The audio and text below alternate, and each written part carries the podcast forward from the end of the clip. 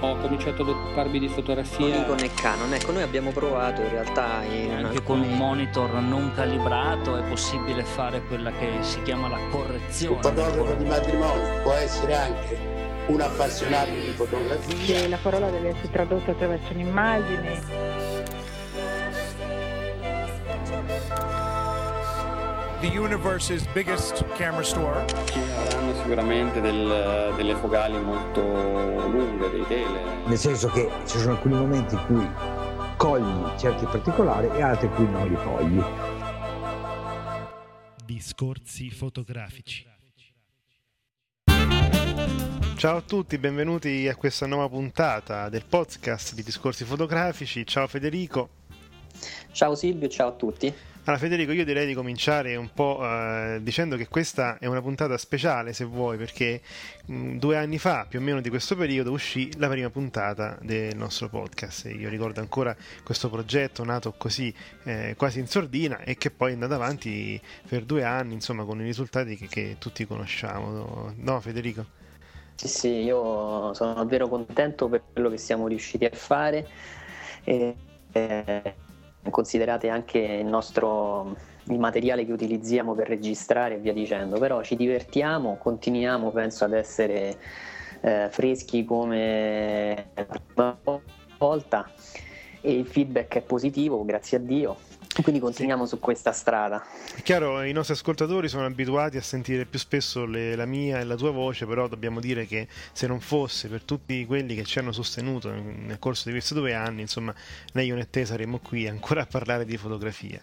Sì, Io, questo è sicuro. eh, ringraziando eh, sia i nostri soci che si sono dati da fare in prima persona, chi è intervenuto, tutti i fotografi che hanno accettato di essere intervistati, anche quelli che ci hanno sostenuto, diciamo così, anche economicamente, insomma, con la quota di socio sostenitore. Ricordiamo che la nostra è un'associazione culturale, come ce ne sono tante in Italia, che si autofinanzia, per cui eh, abbiamo appunto queste modalità insomma, di iscrizione. Se andate sul nostro sito www.discorsifotografici.it potete insomma farvi un'idea di cosa significhi essere diventare socio di discorsi fotografici. Io allora inizierei con gli argomenti di oggi che non, non sono affatto pochi perché a quanto pare ormai ogni mese ci sono tante cose da dire. Io avevo, se posso, guarda, fuori programma ho, ho ho notato che ogni volta che registriamo una puntata è uscito un aggiornamento di Aperture. Comunque, vabbè, a parte questo, insomma, è una cosa che un po' mi ha fatto ridere, insomma, perché è vero che si sta sempre In al passo. effetti sì, diciamolo, è uscito un nuovo aggiornamento di Di Aperture che eh, è solo un aggiornamento per il database delle fotocamere. Sì, diciamo Credo. quello. Sì, no, c'è anche un, un piccolo aggiustamento di un errore sul, sul database delle foto vero e proprio, quello che uno ha sul computer, però insomma niente di che, era giusto per dire questo. Iniziamo così in questo modo e vorrei mh, parlare di due mh, concorsi importantissimi, insomma, che hanno fatto e che fanno la storia della fotografia. Uno è il Sony World Photographic Awards, l'altro è il Nikon Contest che dal 69 è un concorso Nikon Photo Contest molto importante. Ah, per quanto riguarda il primo, insomma, chi non lo conosce, chi non ci ha partecipato, devo confessare, insomma, anche io all'inizio speravo di avere qualche possibilità. Comunque, vabbè, eh, è sempre bello partecipare a un concorso, anche solo per eh, vedere che cosa ne pensano gli altri della tua fotografia, perché adesso questi concorsi sono sempre più social, no? Però no, questo del Sony l'abbiamo anche abbiamo parlato sul sito, sulla nostra pagina di Facebook, è l'ultimo mese per partecipare, ci sono due categorie di concorso, una è per i professionisti, l'altra è per i fotoamatori, insomma i premi sono importanti, ma soprattutto è il prestigio quello che conta, insomma molto spesso chi vince questo concorso viene lanciato poi nel mondo della fotografia professionale. Eh, Federico, non so tu... Allora, i fotografi... Sì. No, io non ho mai partecipato. I fotografi professionisti vinceranno 25.000 dollari, cioè il primo penso. Sì. Il- invece il fotografo nella sezione amatoriale invece vincerà 5.000 dollari. E poi ovviamente si aggiudicherà il mm, titolo di fotografo dell'anno 2013. Per cui eh, avete, questo è l'ultimo mese disponibile eh, per inviare la foto, per iscriversi e via dicendo. Tra l'altro, insomma, queste foto spesso quelle vincitrici fanno anche il giro del mondo. Io ricordo anche a Roma c'è stata l'esposizione qualche anno fa questi, delle foto più importanti di questo concorso, per cui insomma è un concorso importantissimo, non lo stiamo a dire certo noi per la prima volta, insomma. Il concorso della Nikon invece è a categorie, c'è la fotostoria, e addirittura ci sono per la prima volta, credo, eh, se, se non vado errato, i video fotografici fino a 45 secondi, insomma, per questo la dice lunga sull'avvento e la penetrazione, se vuoi, no, del video ormai nel campo della fotografia, anche dei concorsi più importanti di fotografia. Anche i motion snapshot, che è un'altra categoria interessante, anche qui volta un po' alle ultime tendenze della fotografia. Insomma. La notizia eh, ce l'ha fornita il National Geographic, sicuramente chi ha comprato la rivista già l'ha letta perché è un po', un po datata, eh, nel senso che è di settembre, ottobre più o meno, e noi l'abbiamo pubblicata sul nostro profilo Facebook, sulla nostra pagina, ed è un articolo molto divertente, si chiama Una vita svelata, Life Revealed, e mm, in pratica penso che tutto il mondo conosce l'immagine di Steve McCurry, eh, di questa eh, donna che allora era una bambina, stiamo nel 1985, questi occhi verdi e eh, tu hai presente Silvio questa immagine? Sì, diciamo che è la più famosa immagine del National Geographic, credo, è la più famosa immagine di Steve McCurry, di questa ragazza, questa ragazzina afghana profuga di guerra, perché all'epoca ricordiamo l'URSS invase l'Afghanistan e quindi i fotografi del National Geographic andarono a fare appunto dei reportage di questo evento nei campi profughi. Steve McCurry ebbe la fortuna, no? Di eh, sì, no, eh, a parte quello, eh, noi l'abbiamo vista nella mostra dedicata ad alcuni scatti, una selezione di scatti di Steve McCurry qui a Roma, adesso mi sembra che la stessa mostra eh, sia a Genova e in pratica Steve McCurry ha voluto rincontrare questa ragazza e l'ha cercata e l'ha trovata. E l'ha trovata. sembrano queste trasmissioni del sabato sera sì, sì. dove fanno queste ritrovi, eccetera. A, a me la cosa che mi ha colpito è il fatto che questa ragazza adesso ha circa 30 anni e purtroppo non li dimostra affatto, cioè ne dimostra molti di più sì. ed è impressionante. Stessa cosa, ovviamente hanno cambiato il vestito. Ora è sposata, quindi adesso... È, sì sì, ha un vestito viola, non ha più questa, questa copertura, questa tunica sulla testa rossa e gli occhi sono rimasti più o meno gli stessi. Il viso è cambiato tantissimo. Sì, allora eh, se si va a leggere un po' la storia di questa ragazza, eh, è stata ritrovata dopo un, diciamo, un lungo percorso da parte di, di Steve McCurry e dei suoi collaboratori perché era difficile eh, che, trovare qualcuno che la conoscesse, quasi per caso e in vari passaggi, insomma questa, questa storia è molto bella, è, è scritta su, sulla rivista, adesso non, non, la ripercorro tutta quanta, però fa davvero mh, eh, pensare, innanzitutto perché lei non aveva mai visto la, la, sua foto. Era una delle ragazze più famose del mondo, ma non si era mai rivista. Questa insomma la dice lunga no? sul concetto di, di esteriorità, di bellezza che viene inculcato molto spesso nelle ragazze di oggi, nel nostro mondo occidentale. E la seconda cosa che colpisce anche me è quanto sia cambiata, quanto la vita dura, insomma, l'abbia cambiata. Un'altra cosa che mi ha colpito è stato che eh, ha confessato, insomma, di, di trovarsi meglio adesso, dopo diciamo, durante il periodo dei talebani non è stata così male come si poteva immaginare, no? Nel senso, e quindi è stato difficile anche rifotografarla perché lei non può guardare in faccia nessuno che non sia suo marito per questioni appunto di religione, però è stata ottenuta una dispensa speciale in virtù del fatto della, di essere così importante e così famosa. Da un punto di vista fotografico voglio dire che la foto originale è negli occhi, questi occhi insomma, che poi sono quelli che hanno stregato un po' tutto il mondo, si vede il riflesso di una finestra e questo è molto importante perché eh, spesso si dice che le foto di McCarry siano estremamente costruite, cosa che nel caso di questa ragazza soprattutto non lo è nel senso che la luce utilizzata dal fotografo è stata quella naturale. Questo lo dimostra proprio l'occhio con la, la finestra riflessa all'interno, insomma.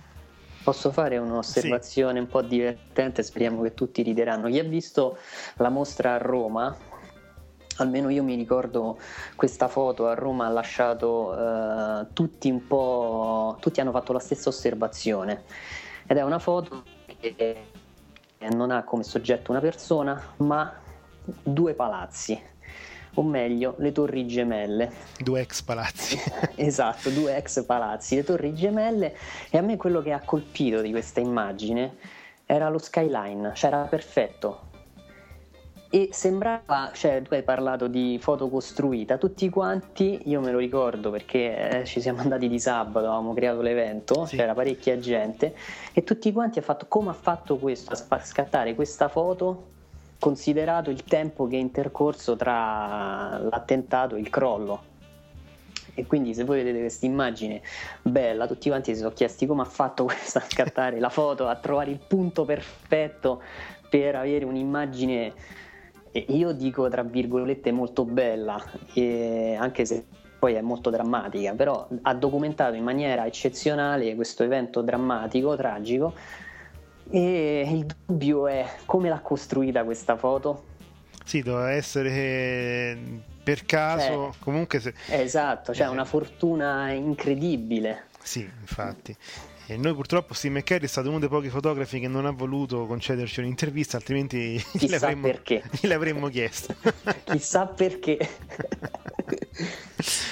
Guarda. Silvio, senti, parliamo di cose divertenti, sì, di gadgets. Esatto, a proposito appunto di storie fotografiche, chi non ha mai pensato, soprattutto fra i fotografi, di avere la possibilità di registrare la propria vita, l'intera vita eh, da un punto di vista fotografico, no? o, o, o, di fare un filmato che ripercorresse tutta la propria vita. Ora ci viene incontro, in questo senso, un gadget, un gadget da circa 250 dollari, neanche tanto costoso, che è una sorta di scatolotto che ricorda un pochettino pochettino uh, l'Apple TV, sinceramente non è per dire. Poi è uno scatolotto eh, con una um, clip da cintura.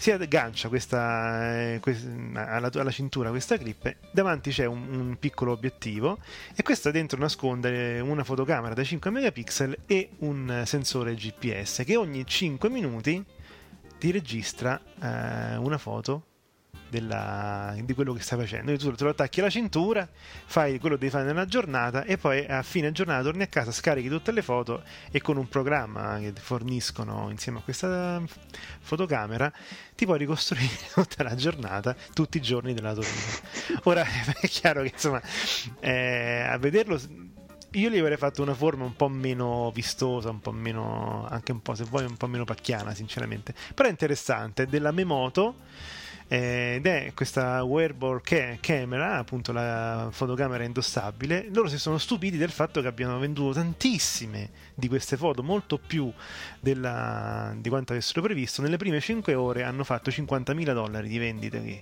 Io invece ho trovato un gadget eccezionale. Penso una delle cose, non so se sia utile o inutile. In pratica è per tutti quelli che scattano parecchio con la reflex o, per, o addirittura utilizzano molto spesso il tasto home eh, del, dell'iPhone o dell'iPad. In pratica è un bottone tattile fatto con dei piccoli puntini che serve per ehm, dare un po' più di sollievo al dito. Sì, allora io l'ho visto. viene venduto in diverse colorazioni e praticamente viene mm, venduto, viene promosso in questo modo. Uh, ottieni meglio le tue foto con più controllo e meno fatica. Insomma, sembra, sembra, tutta sembra... la fatica è nel bottone di scatto. è, un adesivo, è un adesivo che utilizza una colla molto particolare, quindi penso che una volta coperto il bottone originale praticamente avete perduto quel bottone a meno che non lo sostituiate Infatti. e in pratica è cioè non lo so secondo me è una cosa inutile boh. No, infatti anch'io l'ho vista. Eh, spieghiamola un po' meglio ai nostri ascoltatori. Che cos'è? Un dischetto proprio di gomma con dei. sembrano. Mm, sembra un po' la superficie eh, dei villi intestinali, se vuoi, no? Fatti di gomma. Così tu hai maggior controllo. Ma poi voglio dire, posso capire sul pulsante della reflex che qualcuno trova scivoloso vabbè, non so chi, però ho sentito anche questo. Ma sul pulsante home del, del, dell'iPhone, dell'iPad o di qualsiasi tablet, insomma, non, non serve, sinceramente. però, insomma, eh, questo è, sembra che sia stato inventato da un inventore cinese che eh, ha un sacco di brevetti per migliorare la nostra esistenza digitale alle spalle, per cui, insomma, chissà se farà... Eh, come, come, si chiama allora? Eh, Prodot. Prodot, ecco.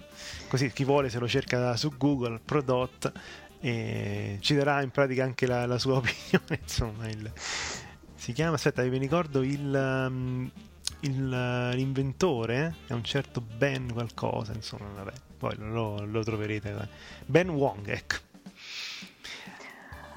Allora, con, eh, con rimaniamo in, sì. uh, in notizie curiose perché c'è un fotografo francese eh, che in pratica ha iniziato a fare delle sue delle immagini con una macchina particolare utilizzando l'autocromia che in pratica è un procedimento eh, Mm, per ottenere fotografie a colori eh, basato su sintesi additiva. Penso che andando su Wikipedia trovate molte molte informazioni, stiamo parlando di una tecnologia di circa un secolo fa, inventata dai fratelli Lumière.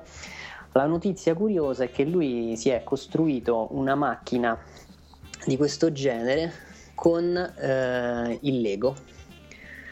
Questa è la e funziona. Insomma, divertente. È una eh, sì, sì, funziona. funziona.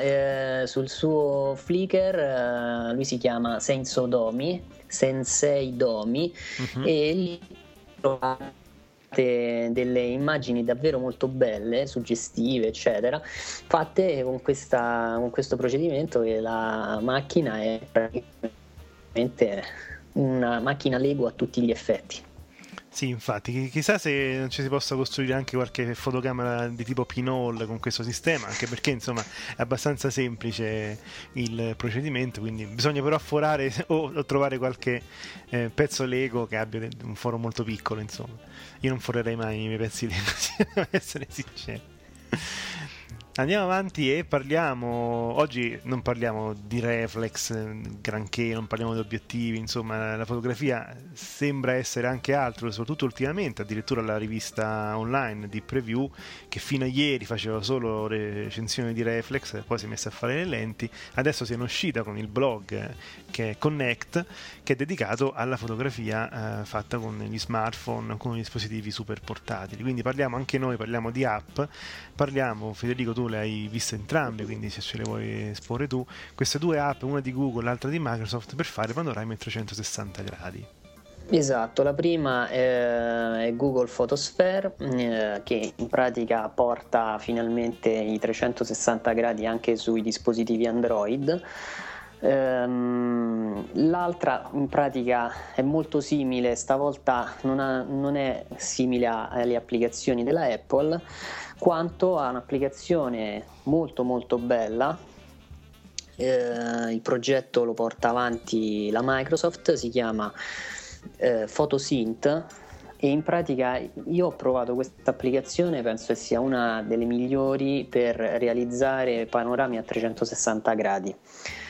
L'applicazione Photosynth è disponibile solo per telefoni per um, dispositivi Windows eh, Windows Phone e per eh, dispositivi Apple. Quindi non Quindi Android. Chi ha un Andro- uh-huh. Esatto, ecco perché Android e Google ha dovuto fare un'applicazione apposita.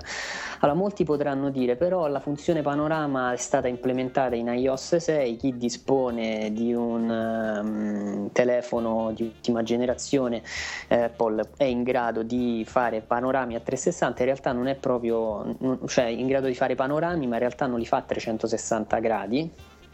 Questa applicazione invece vi permette proprio di fare eh, panorami a 360 gradi. Sul sito della Microsoft si chiama photosynth.net eh, voi trovate tantissimi esempi, trovate anche un software per gestire successivamente questo genere di immagini ed è molto molto bello decisamente molto bello, una delle migliori applicazioni di questo genere paradossalmente sviluppata da Microsoft.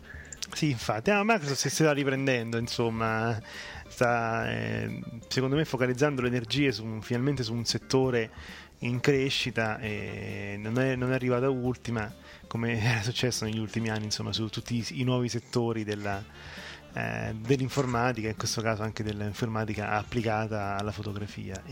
La, l'altra riflessione che segue subito dopo questa è eh, una cosa che secondo me prima o poi doveva uscire fuori ed è il fatto che appunto le, camere, le fotocamere compatte eh, hanno avuto un netto calo di vendite in virtù eh, del fatto che il loro posto è stato preso dai telefoni. Allora, questa cosa non ci stupisce, Federico, giusto? Cioè, a parte che il, l'enorme numero di fotocamere compatte escono ogni mese, ogni produttore ne fa 4-5 l'anno diverse, tutte le fasce, anche nella stessa fascia, uno non sa più sinceramente. ah, a questo punto piuttosto che comprarmi la compattina, eh, io ho il telefono che finalmente fa delle foto decenti, cominciano a esserci insomma dei bei risultati anche con i nostri telefoni, basta con queste compatte, tu come la vedi? Eh beh sì, era inevitabile anche perché il trend si sta spostando verso delle fotocamere che c'è un brand in particolare definisce smart eh, per cui incominciano a essere delle compatte un po' più intelligenti perché hanno delle connessioni a internet e quindi permettono ad esempio di inviare immediatamente le immagini eh, sui social network e via dicendo. Il problema però sta proprio lì che i cellulari in realtà già hanno tutto il sistema integrato e quindi le fotocamere ormai eh, sono i risultati sono abbastanza buoni, soprattutto per quello che uno poi, per l'utilizzo che uno ne fa. E, e quindi è inevitabile ci sia un crollo delle vendite in questo settore. Esatto. Eh, vediamo insomma tanti ormai che, che, non sono interessati alla fotografia eh, si accontentano del loro telefono. Io stesso ho una reflex e ho un telefono. La compatta no, questo, non... qui, questo qui forse fa pensare che il telefono non è, più, non è più immaginato percepito solo come un telefono, ma che la fotocamera di cui è dotata in realtà viene considerata un oggetto buono.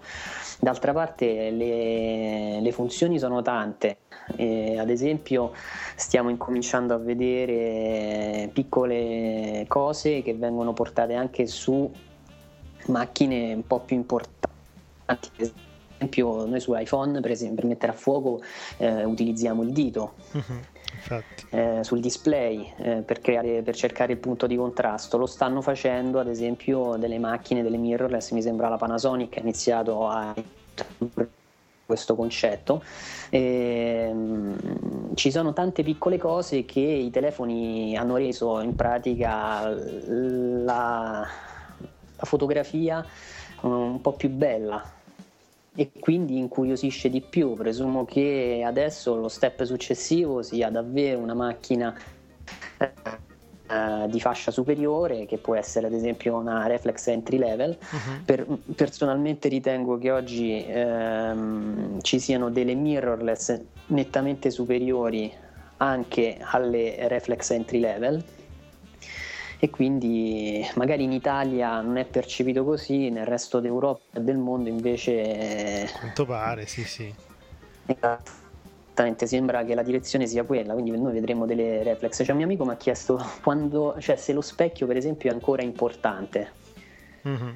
E qui cioè, noi abbiamo avuto Scott Bourne che disse che ormai il digitale ha stravinto sulla pellicola, quindi la forma fondamentalmente non conta più, non c'è più bisogno dello specchio, si può togliere. La Sony stessa ha creato un, una macchina che ha un ibrido con un sistema con uno specchio particolare realtà non è neanche uno specchio sì. E quindi la direzione sembra essere quella, cioè tornare a macchine un po' più piccole ma estremamente potenti e le compatte evidentemente moriranno.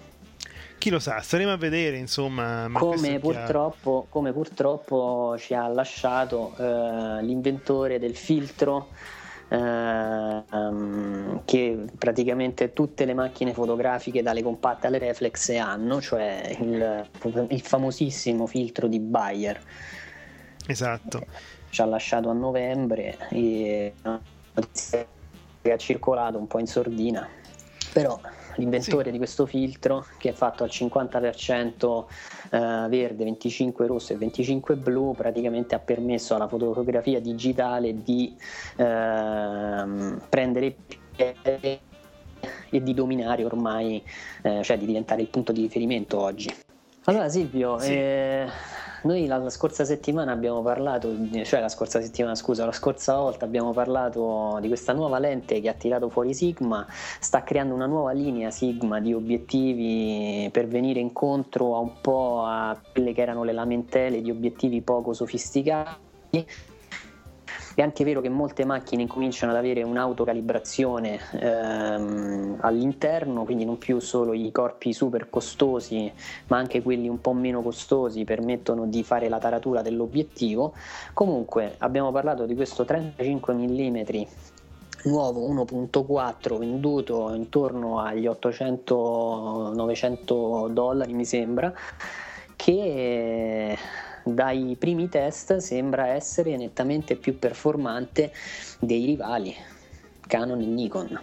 Ecco, questa, questa, è insomma una cosa che fa pensare. Devo dire che è chiaro se vuoi essere ehm, dimenticato per gli errori del passato devi avere una politica un po' aggressiva e cercare di fare di più. Sigma ci è riuscita, forte anche del, del mercato di lenti che ha insomma in tutto il mondo. Noi abbiamo parlato l'anno scorso con i responsabili e ci siamo resi conto per l'ennesima volta che effettivamente Sigma è presentissima nel mondo della fotografia, più di quanto si voglia immaginare e non è più relegata al ruolo di obiettivo per chi non ha i soldi per comprare l'obiettivo originale. Insomma, vuole cercare di scrollarsi di dosso. Questa nomina è cresciuta negli anni 80 e 90, ma che adesso non ha più senso di esistere perché comunque i soldi da investire per il dipartimento di ricerca e sviluppo ce ne hanno tantissimi e quindi ecco che i risultati prima o poi si fanno vedere, no? Esatto, è stato nei primi sample che sono usciti, hanno subito fatto il paragone e la qualità risulta appunto superiore ai modelli sia Canon che Nikon e sembra eh, è stato accostato, pensate un po', a una lente a un 35 mm Zeiss Ecco. È molto molto simile eh, in tutto e per tutto, anche nella ghiera di regolazione che è estremamente sofisticata, quindi non più un giocattolo. Quindi noi abbiamo un obiettivo che viene circa due terzi di meno eh, del, del, dei rivali con una qualità superiore. Secondo me, io ho già sentito alcune persone che conoscono che stanno semplicemente aspettando eh, la disponibilità. Infatti, io... Perché è un obiettivo che pre- penso per fare poi il cosiddetto reportage eh, sia eh, la lente fondamentale e credo che avrà molti fan questa lente. Sì, aspetto di vedere qualche RAW scattato su corpi Nikon e Canon di questo Sigma, anche su corpi Sigma, perché poi alla fine l'ottimizzazione insomma, sarà anche maggiore e vedere l'effetto che fa, come si dice. Eh, se pensiamo che adesso loro hanno eh, il nuovo 180 macro, attenzione, a 180 macro, seconda versione Sigma, finalmente è disponibile con tutti gli innesti, quindi Canon, Nikon, Sony, mm. eccetera per cui prima è stato a lungo disponibile solo per possessori eh, di corpo macchina eh, Sigma, adesso invece è disponibile anche per gli altri brand. Sì, era una questione di poco tempo, l'abbiamo già detto, insomma, dopo un paio di mesi se non sbaglio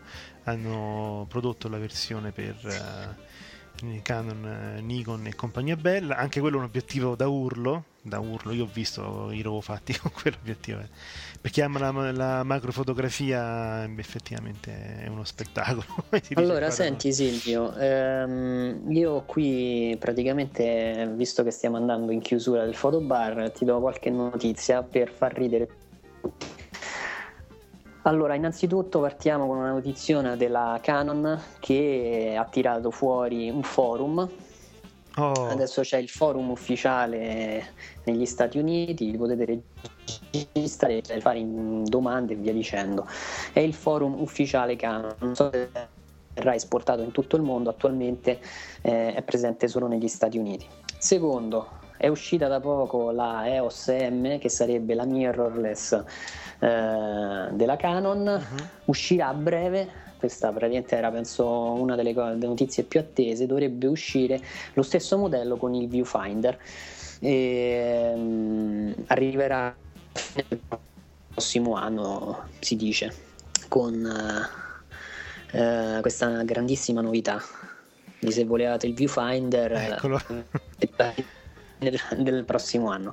Dovrebbe uscire eh, la, la 7D Mark II, è annunciata Mhm. e visto che tu parlavi del fatto che per strane coincidenze ogni volta che facciamo il fotobar c'è un aggiornamento della, Di Aperture. ehm, di Aperture. eh, l'ultima volta avevamo parlato di Nikon che aveva fatto un'altra macchina fotografica e oggi ti dico che c'è un altro rumor più insistente che sembra mm, andare contro quello che dicevi tu, cioè il fatto che la D300S, la D300 si è abbandonata, un progetto abbandonato. Invece in realtà questo progetto pare non verrà abbandonato, anzi verrà fuso eh, insieme alla D7000 per creare la famosa, la- cioè la, la cosiddetta attesa D400 attesa evidentemente anche da te che ne parli spesso e forse Nikon ti ascolta. Le probabilità che questa macchina esca secondo me sono molto alte visto eh, il numero di macchine fotografiche che sono uscite e eh, la distanza di prezzo, la differenza di prezzo tra l'una e l'altra, per cui Ah, è sì, molto sì, probabile che questo, questo segmento rimanga vivo e vada a colmare praticamente lo step eh, intermedio tra la 5002 e la D600. Infatti, io rifletto sul fatto che la D7000 è stata una macchina molto prolifica, nel senso che eh, la D600 è nata come un incontro fra la 700 e la 7000, la D5200 come un incontro fra la 7000 e la, e la serie 5000. E adesso questa D400, insomma, c'è questa 7000 ha ha figliato parecchio, come, come si dice, no? In questi termini. Io non lo so, eh, sulla D400 continuo a esprimere i miei dubbi, vediamo un po' come andrà, anche perché non capisco a chi potrà servire un'altra macchina DX eh, che sia avanzata nei controlli, tutto quello che vuoi, però non lo so. Sinceramente questa volta sono perplesso. Come dici tu giustamente, le notizie si moltiplicano, quindi sicuramente tanto Nikon, Canon ormai non, non si vergognano più a far uscire un modello al mese, eh, sembrava diventata quasi ormai eh, come dire, una lotta no? fra i grandi produttori a chi mi immette più prodotti nuovi sul mercato che soffrono poi di problemi e infatti subito spuntano no? eh, tante querele, diciamo così, non in senso giuridico, ma eh, su come ad esempio l'ultima è stata quella del sensore della D600 che sembra che si sporchi addirittura senza cambiare l'obiettivo. Non so se hai visto ultimamente c'è stato un Sì, video sì. eh, che sembra che addirittura la, la polvere arrivi da qualcosa all'interno che si smuove o che decade in qualche modo. Quindi insomma questa corsa a sfornare nuovi modelli eh, purtroppo si sa la fretta è cattiva consigliera e quindi ogni, spesso eh, tira fuori appunto questi problemi. Io ora non lo so, sinceramente è un discorso che abbiamo fatto tantissime volte, ne abbiamo parlato non solo sul nostro podcast ma anche appunto con i nostri amici fotografi, sui forum, è un discorso ormai io spero che la tendenza cambi, insomma, che, anche perché non c'è bisogno di tutte queste fotocamere.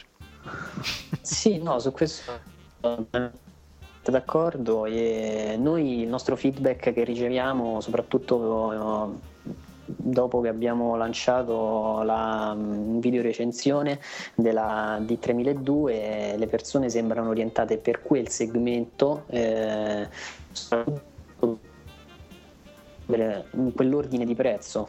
Infatti, eh, per cui cioè non so nel senso alla fine ormai se, se vuoi puntare sul full frame hai fatto uscire una macchina ehm, che nei- nel mercato ufficiale eh, costa forse un po' tanto ma già andando a cercare su internet eccetera puoi trovarla a un prezzo più basso.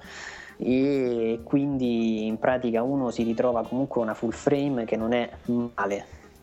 Per un certo tipo di fotografia sicuramente il sensore groppato è anche, eh, anche migliore però fondamentalmente ormai il- la via sembra essere quella. Eh, tutti hanno parlato di full frame, le notizie su queste nuove macchine sono finite, sono finite addirittura su Repubblica che ormai sembra tra l'altro avere una sezione dedicata alla fotografia, ehm, quindi la cosa è interessante. E quindi fare uscire un modello così che costerà 300-350 euro di meno, boh, non so. No, infatti, boh. Eh, diciamo, la D300S ancora si trova se uno la vuole comprare a prezzo pieno si trova ancora a 1400, 1300, 1250 insomma io l'ho pagata a 1400 due anni fa siamo là anzi quasi tre anni fa ormai quindi, eh sì, cioè nel senso e poi comunque c'hai la D600 eh, che ti offre delle prestazioni eh, differenti proprio perché ha questo sensore più grande. Sotto comunque le macchine, eh, cioè voglio dire, alla fine uno può togliere un po' di piccoli eh, optional, però la macchina in sé è già performante, cioè già la D3200 non è uno scherzo Infatti. Per cui se volete fare fotografia quella macchina già è perfetta, se poi volete delle comodità ovviamente bisogna spendere di più, però eh, cioè questa politica, boh, non so, io non sono, non sono d'accordo, evidentemente un piano eh, economico particolare, fare delle macchine con queste differenze di prezzo gli costerà praticamente zero. Sì, assolutamente. E, e quindi inserirle poi nel, nel mercato ininfluente. Comunque, se succede questo è anche perché a quanto pare c'è gente che compra e aggiorna eh, costantemente, perché altrimenti dopo il primo anno di queste uscite folli eh, si sarebbero dovuti fermare, no? Io non lo so, eh, stiamo a vedere, insomma, io non sono di quelli che aggiorna ogni, ogni uscita, ecco, però chissà, magari nel mondo va diversamente, questa è una cosa magari un po' più italiana, se vuoi. Peccato che non aggiornino così velocemente le lenti. Eh, quelle... effettivamente ci sarebbe da fare ancora un po' di lavoro su queste nuove lenti per quindi, quindi in realtà mi viene il dubbio su come poi fanno questi aggiornamenti sulle reflex mm. allora Silvio secondo te questo 2013 anticipiamo qualcosa secondo te cosa ci darà? se ci sarà il 2013 ah, sì, sì.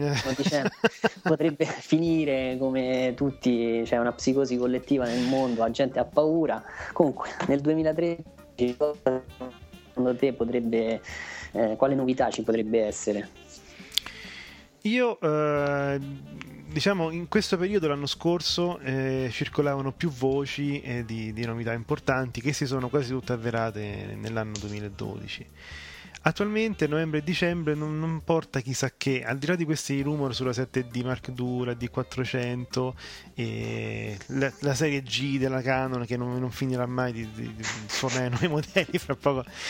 Però secondo me non ci saranno grandi novità che un salto, diciamo così, nel mondo della fotografia. Si moltiplicheranno sicuramente eh, i software legati alle macchine fotografiche, sarà possibile mettere Instagram pure sulle reflex, credo, perché ormai la tendenza è quella, insomma, una cosa che, che va viene comunque vista di buon occhio da, da chi produce fotocamere, insomma.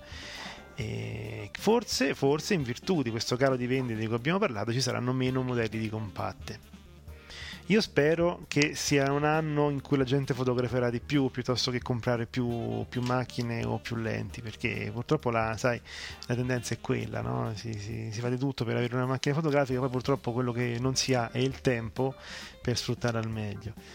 E non so, per esempio, al Photoshop di Milano che cosa andremo a vedere di così innovativo. Sicuramente il 35 mm di Sigma. Ah, quello cioè, beh, è chiaro, però quello è già uscito e quindi non sarà una novità del 2013. Guarda, veramente, eh, la, così questa domanda fatta un po' a bruciapelo, ti posso rispondere solo con, in virtù appunto del numero di notizie che lo scorso anno circolavano eh, ed erano di più, eh, o perlomeno erano più succose in un certo senso. La 5D Mark II, sai, questi aggiornamenti eh, ci sono piaciuti alla fine. Sono cose. Anche il video, il video ha spopolato quest'anno. Ora l'anno prossimo non ci sarà chissà quale innovazione nel video delle, delle fotocamere reflex. Ormai tutti quanti la, la possono utilizzare anche questa funzione nelle loro fotocamere.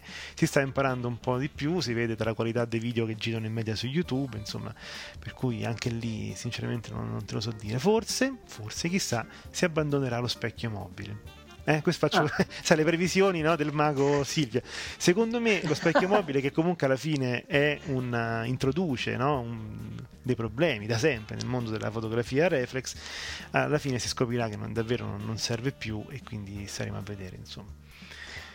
Io invece mi auguro che ehm, dei brand eh, che vendono di meno notoriamente riescano a vendere di più perché se lo meritano.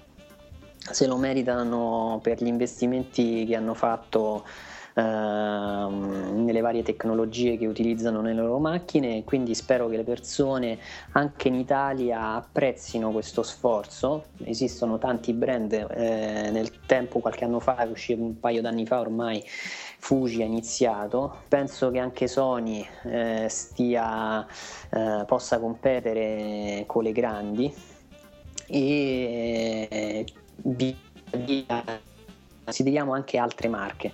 Per quanto riguarda cosa vedremo al Photoshop, beh, sono d'accordo con te, non penso che ci saranno grandissime novità o presentazioni, forse uscirà questo attesissimo modello con tanti megapixel eh, da parte di Canon, e, però ovviamente staremo a vedere.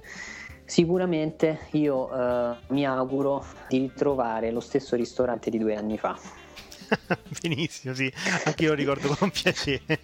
che era una cosa veramente che qui a Roma è mancata tanto e a Milano invece è stato un'esperienza piacevole, quindi speriamo di ripeterla eh, il prossimo anno. Per il resto aspettiamo, perché magari già domani uscirà qualcosa di innovativo.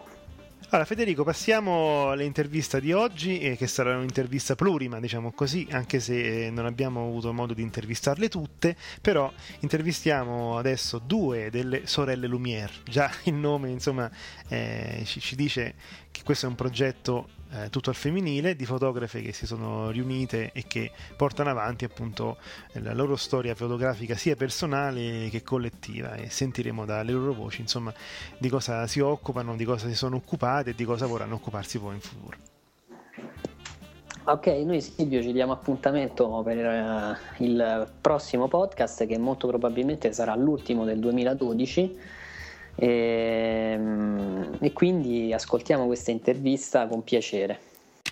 Ciao a tutti, ciao Federico. Ciao Silvio.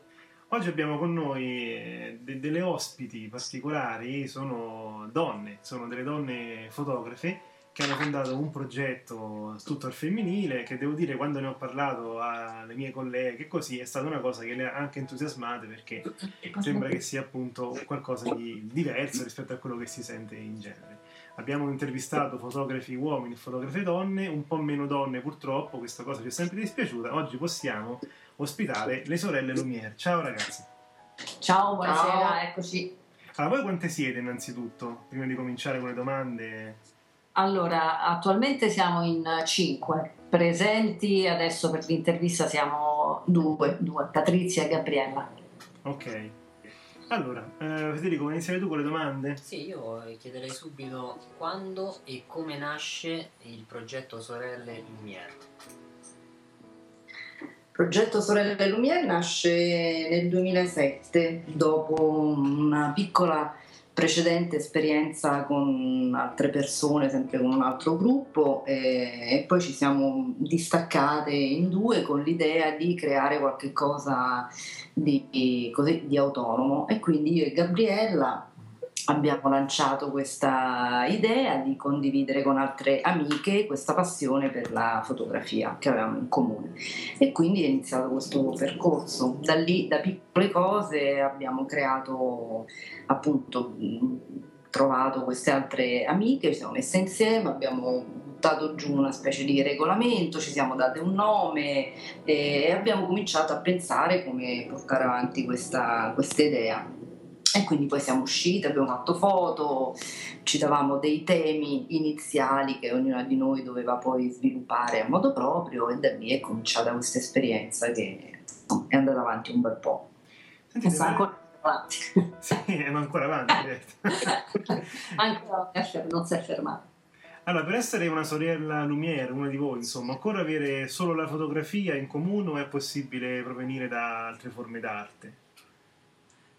Allora, no, per quanto ci riguarda, anzi, è l'esatto contrario. Proprio nello statuto, come diceva prima Patrizia, è, è espressamente previsto che possano essere accolte all'interno del gruppo donne con una diversa formazione artistica, per cui eh, se, se, si ha intenzione di, di, scrivere o di creare attraverso la pittura o altre forme d'arte, è tutto ben, ben accolto. È, è una, come dire, un work in progress, è una parola che va abbastanza di moda anche questa, e per creare insieme, per creare delle relazioni che abbiano come finalità la creatività. Quindi estendo un attimo la domanda, c'è una di voi cinque che non proviene direttamente dalla fotografia? Avete no. avuto... In effetti no, al momento no. Okay.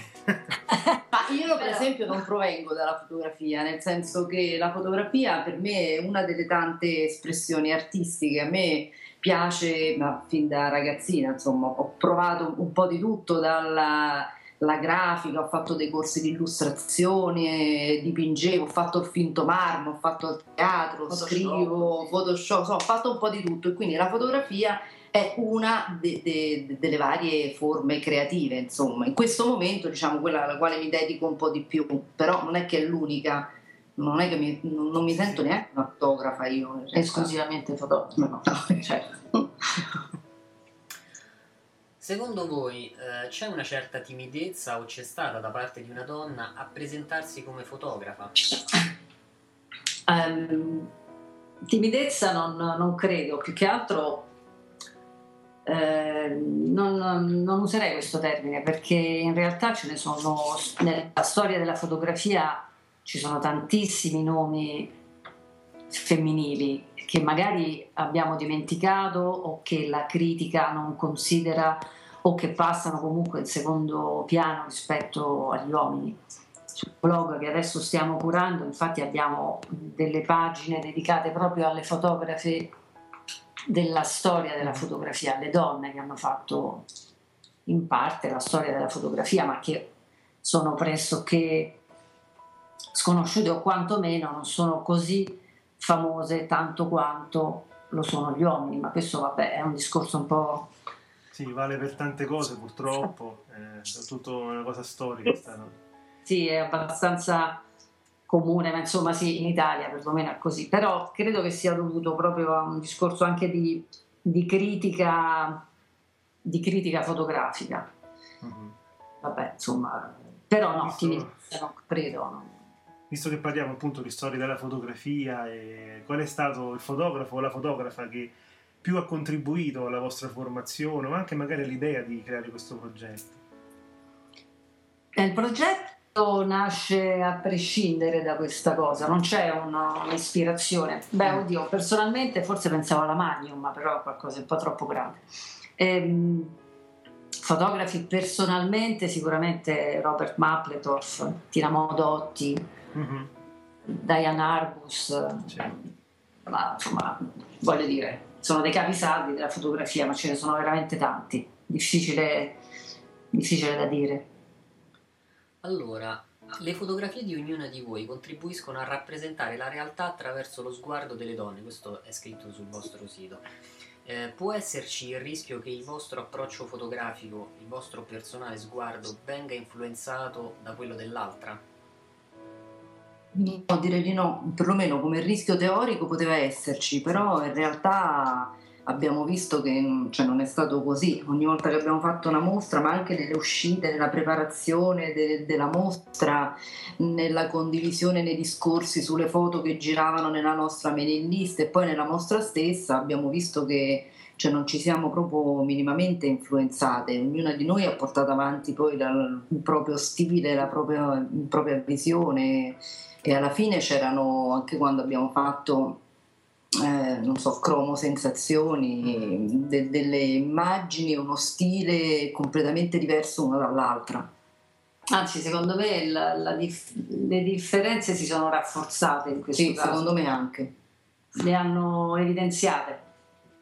Io voglio ricordare, Federico, che eh, abbiamo iniziato proprio questi podcast, queste interviste con una fotografa donna che era Giovanna Griffo. E lei ci disse insomma che eh, era capace di distinguere, eh, nella maggior parte dei casi, se dietro una fotografia ci fosse eh, l'occhio di una donna o di un uomo. Noi chiediamo anche a voi, sareste in grado di capire, guardando una fotografia, se dietro c'è lo scatto c'è appunto l'occhio di una donna?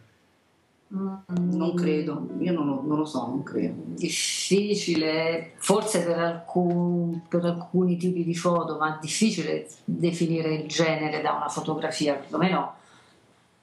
Mm, eh, comunque è un esercizio che non mi sono mai Sì, posto. magari cioè- c'è una sensibilità diversa, qualcosa che si riconosca più femminile. Mm, ma non credo, non, non lo so, non credo che sia un discorso di sensibilità, proprio forse è un discorso di raccontare in un altro modo determinate cose, però sinceramente non, non- non ti saprei dire, non credo che sia così semplice da definire. Allora, un tema a noi caro, discorsi fotografici. Quanto un titolo contribuisce a rendere più fotografica una fotografia? Allora, mh, questa domanda ci trova in contrasto perché Patrizia ha- cioè per Patrizia il, il titolo di una foto è praticamente inutile. Sbaglio, non ha capito. per lei la foto non ha neanche bisogno del titolo. Per me invece un titolo è... Il titolo è importante perché è come se fosse una, una guida, perché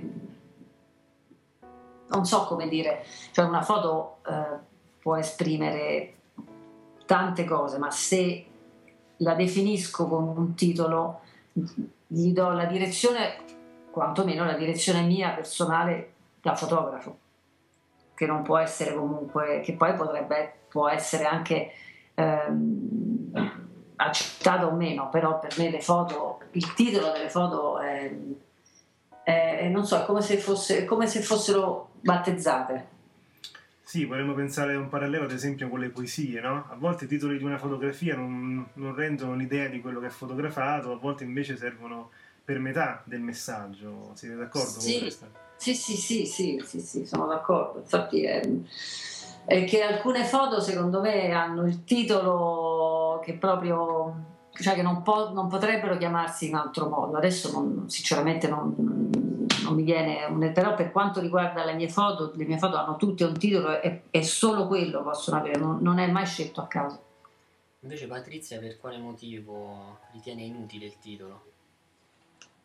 Mm, no, non è che lo ritengo inutile, è qualche cosa che poi magari ci aggiungo a posteriori se devo, magari per, per una mostra, così, però non, non lo sento, non, non riesco a, a- a sentire che quell'immagine eh, mm, ha un titolo, ha- o perlomeno quasi mai, insomma, ecco, mi, mi sembra un'aggiunta a posteriori che, che io non- personalmente non sento, per me eh, basta l'immagine. No, infatti io confesso che nel 100% dei casi i titoli che do alle mie immagini sono a posteriori. Difficile che mentre scatto immagino quale possa essere il titolo, insomma. Beh, c'è Mario Giacomelli che partiva invece Sì, dal...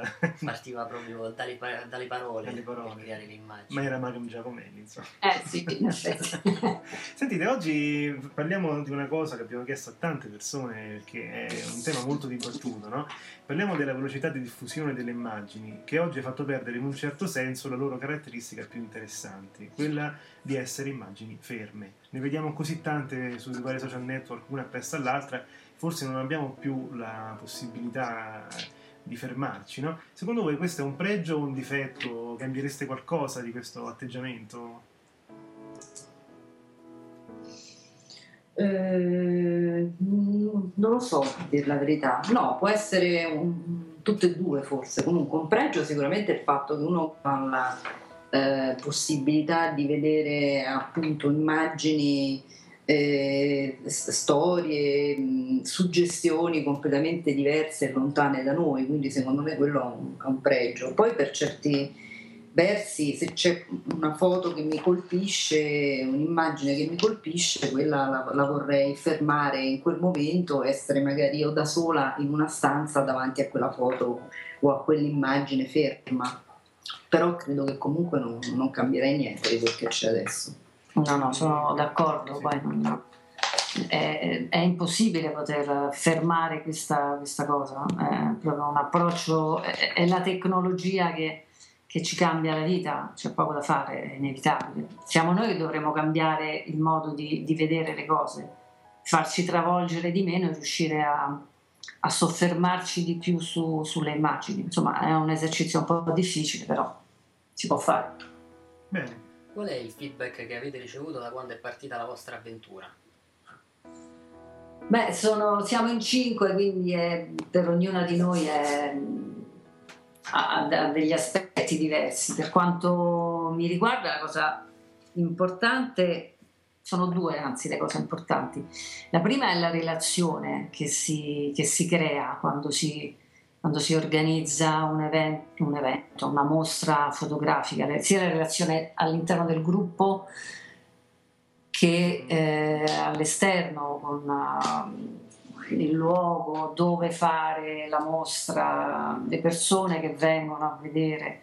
E la, la cosa che mi meraviglia sempre, che mi piace, che mi piace moltissimo, è che ci possano essere persone che, a cui piacciono le nostre foto. Questa è una cosa che ogni volta, ogni volta che accade per me è una, è una sorta di, di magia non so come mai succede, però succede.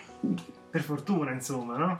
Sì, e penso che sia la cosa più bella eh, per, per, quanto mi riguarda. La faccia della sicurezza in noi stessi, no? No, beh, è successo, che ne so, una volta, anche solo sì, quella sì. volta per me è stata una cosa, è veramente una cosa magica. Che, cioè, ci possono essere delle persone che non ci conoscono, non sono parenti, non sono amici. Ecco, amanti, non ci sono relazioni. No, e ci dicono, però la foto, quelle foto Bellissima sono belle. quella foto. Eh. Quindi è, cioè, eh, è vero. Che c'è di più bello? Cioè, tante cose, però insomma, anche questo. sì, infatti, cioè...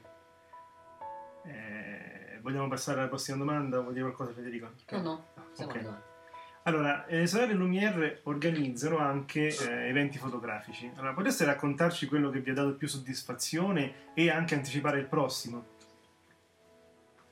E dunque, per il prossimo ancora non, al, al, momento non, non, ce n'è uno in programma breve, anche perché ci stiamo un attimo prendendo un periodo di riposo. E forse in primavera ci sarà qualcosa di nuovo, però non lo anticipiamo perché è ancora tutto da, da vedere, insomma. Eh, l'evento invece che, che, mi ha dato personalmente più soddisfazione è stata la, la mostra Cromo Sensazioni che abbiamo organizzato a, a Napoli nel, nella sala del, in una sala del Maschio Angioino ed è stata una cosa, almeno per me, la più bella in assoluto de, del nostro gruppo dall'inizio fino ad ora perché per tutto proprio, per l'organizzazione, per l'energia che, che c'era tra, tra, noi, all'epoca eravamo in dieci, eh, per l'entusiasmo, la voglia di fare, quindi le risate che ci siamo fatte nella preparazione, nel, insomma è, è, stato veramente coinvolgente, divertente proprio a livello di, di gruppo e poi bellissimo come luogo, ci ha dato un sacco di soddisfazione, è venuta tantissima gente, tutti sono rimasti insomma colpiti da, dalla mostra, tutti quelli che sono venuti ovviamente e che ce l'hanno detto pure no. Comunque insomma vabbè. Quella in assoluto per me è stata quella che mi ha lasciato proprio una grande, una grande energia e delle sensazioni bellissime. Io aggiungo anche invece per quanto riguarda la mostra che abbiamo fatto l'anno scorso eh, al Bioparco, che abbiamo collaborato con, con, il Bioparco per il centenario del, appunto, del Bioparco di Roma. E, ehm, è stata diversa sicuramente dal Maschio Angioino, ma proprio perché era, aveva un tema così particolare, specifico, lo zoo, chiamano Bioparco comunque quello sempre. Sì. Eh, il fatto di rivedere eh, con gli occhi di cento anni dopo delle movenze, degli scatti, delle inquadrature è stato molto, per quanto mi riguarda, molto interessante. È stato un, fotograficamente un bel esercizio. Meno, meno libero rispetto a, alle altre mostre che abbiamo fatto, ma forse proprio per questo più mh, non so, costruttivo per quanto mi riguarda così. Sì. Vi stupirò, ma io la mostra del bioparco l'ho vista, me la ricordo molto bene, era molto interessante perché ehm, c'erano delle immagini divertenti, le- quelle praticamente che una volta si facevano addirittura al circo, cioè insieme agli animali, oggi Sì, sì. in pratica è ultra vietata una cosa del genere. Cioè, adesso ormai, ormai gli animali si vedono col binocolo, non si vedono neanche più eh, da vicino. Io quando ero bambino almeno le scimmie erano più vicine, adesso praticamente non sono chiuse all'interno Sì. Sì, sì. delle vetrine. Sì. Ed è stato molto suggestivo, è vero, era molto interessante perché il... sì, cioè, capisco che una volta si chiamava zoo ed era veramente una cosa oscena come tenevano gli animali. Il bioparco oggi rende molto meglio l'idea perché sì, secondo me sono sempre sacrificate queste, Sì, pure secondo me, infatti. viventi, però diciamo che non, non vengono più trattate da animali, questa è una cosa... Mm. Le hanno un po' umanizzati, oggi il bioparco è un po' più bello. Sì, sì, no, sicuramente. Infatti era bello proprio come dici te il fatto di vedere anche l'evoluzione di questo luogo in cento anni, quindi anche la, la cultura, tra- sì, insomma, l'approccio culturale al mondo animale è molto cambiato fortunatamente. Quindi non è più eh, l'animale da baraccone, ma insomma è l'animale con tutta la dignità che ha pari a quella di ogni altro essere umano. Chiaro, io voglio ricordare un po' scherzando che il 70-80% dei romani che acquistano un teleobiettivo la prima volta che lo provano è al bioparco a, quanto, a quanto si vede insomma su- sulle gallerie di Facebook Sicuramente. 70% tra c'è il le- leone, la tigre, quegli animali, la giraffa insomma. va bene eh, come mh, una cosa che interesserà ovviamente i nostri ascoltatori è come facciamo a raggiungere il vostro sito dove troviamo le sorelle Lumiere Allora, al momento abbiamo- stiamo curando un blog su WordPress e quindi è sorellelumiere.wordpress.com. sì. Il sito attualmente è in via di, di- Di estinzione. in via di estinzione, no, ci dobbiamo lavorare sopra, per cui sicuramente... Stiamo cambiando un po' di cose, quindi per il momento ci stiamo dedicando maggiormente al blog e un po' meno a quello che era il sito internet iniziale col- che avevamo lanciato qualche anno fa e che è rimasto un po' troppo fermo. Quindi adesso Sì. stiamo valutando se portare avanti tutte e due o rimanere solo con il blog, insomma dobbiamo ancora un po' vedere. E poi vabbè, Facebook, i social network Sì. Allora io volevo dire che sul lato blog eh, ci sono tantissime sezioni molto interessanti, c'è quella che dicevano prima relativa alle fotografe, ehm, c'è una sezione relativa anche mi sembra, se non ricordo male, eh, dei vostri pensieri. Sì, sì, sì. e Certo. poi ci sono delle immagini davvero davvero molto belle anche delle altre che fanno parte del gruppo e vi consiglio comunque di fare un giro perché ci sono tante immagini che fanno pensare e vi piaceranno sicuramente. Bene, allora eh, consigliamo anche soprattutto alle nostre ascoltatrici, insomma, se sono interessate al progetto, magari chissà, possono contribuire con il loro lavoro a Assolutamente parte- sì. eh, a fare una famiglia più grande di sorelle Lumiere. Sì, sì. Noi vi ringraziamo per la vostra gentilezza e la vostra disponibilità e vediamo appuntamento a questo punto eh, prossima intervista sul nostro sito o speriamo anche di incontrarci dal vivo. Va bene? D'accordo, grazie. grazie a voi. Grazie a voi. Grazie Ciao. a voi, ciao. Ciao, ciao, ciao.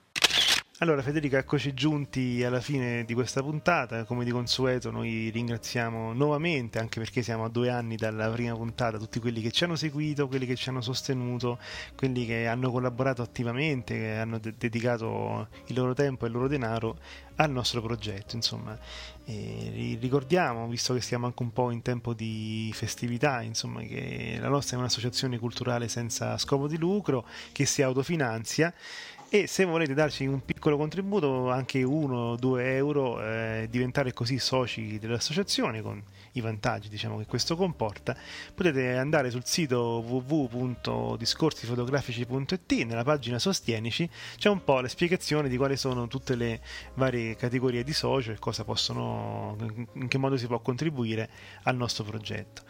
Con le donazioni ricevute finora, insomma, siamo riusciti a fare tanto, vogliamo fare ancora di più, abbiamo in progetto di, di fare dei, dei, concorsi, dei workshop per il prossimo anno, sono cose che stanno cominciando ad andare in porto, quindi noi speriamo insomma, che il nostro servizio vi piaccia, non potendo appunto prendere, diciamo così, finanziamenti, anche perché neanche ci va, insomma, se vuoi, no? da, da, da, da, sponsor e così via, contiamo sulla vostra generosità. Ecco, lo voglio dire anche perché ogni tanto bisogna anche essere onesti no? profondamente e, e, chiedere una mano a, a, chi ce la può dare. Insomma.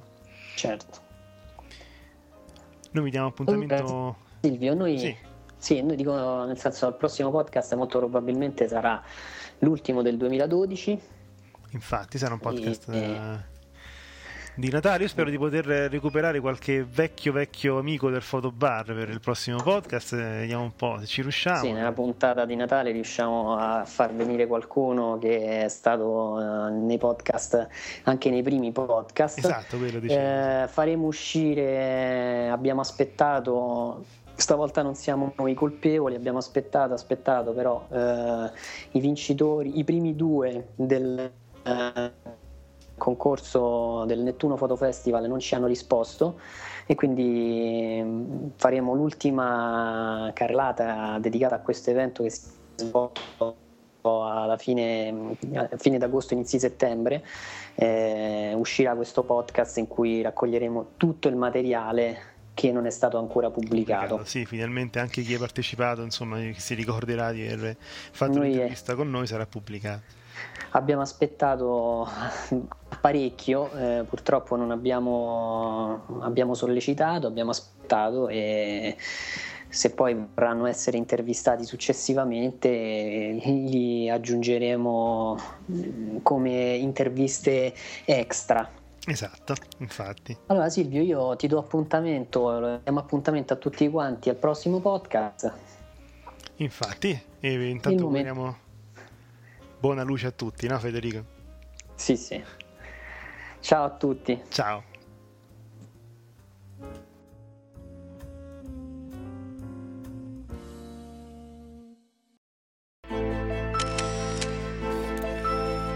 ho cominciato ad occuparmi di fotografia. con il Canon, ecco, noi abbiamo provato in realtà. In anche con un monitor non calibrato è possibile fare quella che si chiama la correzione. Un fotografo di matrimonio può essere anche un appassionato di fotografia. E la parola deve essere tradotta attraverso un'immagine. The universe's biggest camera store. Ci avranno sicuramente del, delle focali molto lunghe, dei tele. Nel senso che ci sono alcuni momenti in cui cogli certi particolari e altri in cui non li cogli. Discorsi fotografici.